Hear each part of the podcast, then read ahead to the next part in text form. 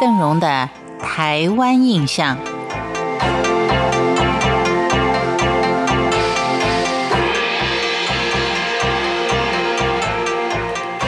一般我们在提到花莲的时候，总会感觉到它有很多外来种族的缩影，仿佛就是一个小小殖民地。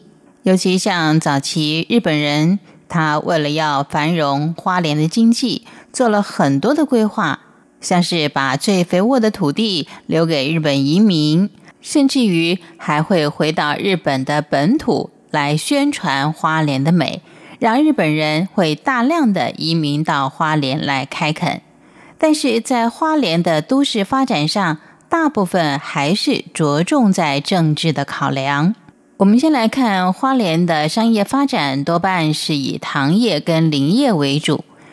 由日本商人所投资的产业，光是糖厂就有六十四家之多，而林业则有南邦木瓜林区，以及在西元一九三七年开始运转的台湾纸业公司等等。另外还有像是新兴肥料公司，专门提炼镍的东邦金属公司。另外，像是制造石棉、铅、铜等等各种的工厂，连日本相当著名的中纺纺织厂也曾经到花莲开过分厂。但是提到都市发展，花莲就跟其他的县市有一点不同了，因为花莲许多的基础建设都是在政治因素下所兴建完成的。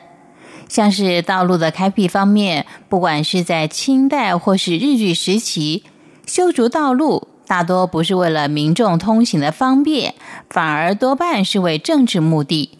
所以每条路不是里番路，就是警备道路，再不就是移民村道路等等。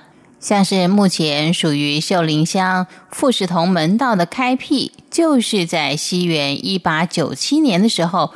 日本人为了要压制泰雅跟阿美两族的抗日，所新建的威里爱涌线跟七角川爱涌线的警备道，为了政治目的，当然有飞机场的建设。日本人就在花莲建了三座机场，分别就是北浦的轰炸基地，也就是目前的花莲机场；而南浦机场呢，是一个战斗机基地。也就是当时神风特工队第十三部队的大本营，在台湾光复之后改为防空学校，目前是已经撤销了。至于光复机场呢，后来是改为修理厂。台湾光复初期又改为糖厂，现在呢是一大片的甘蔗园。虽然日本人做了这么多的规划，但是也蛮令人遗憾的。在光复之后，百废待举的花莲，因为日本人的撤离，大部分的日本工厂也都陆陆续续的关门，这使得花莲的工商业更是大幅萧条。原本有国内外航线的花莲港，进出的船只也是越来越少。最近几年，连过往的船只大概都很少进港了。幸好，由于观光局的推广。花莲现在已经成为一个相当受欢迎的观光景点，不管是海岸风光，或者是它的居住环境，都成为国内大众旅游休闲的一个重要地点。旅游一趟花莲之所以会让人回味再三，主要就是因为花莲的美在于它不需雕琢，而是自然天成。尽管它不像台湾西部县城有城市的繁华或者是方便，但是这一份宁静恬淡，应该算是花莲人最大的福气。相对的，也可以说是台湾人所能够拥有最原始美的洁净土地之一。感谢您今天的收听，邓荣为您介绍的是花莲之美。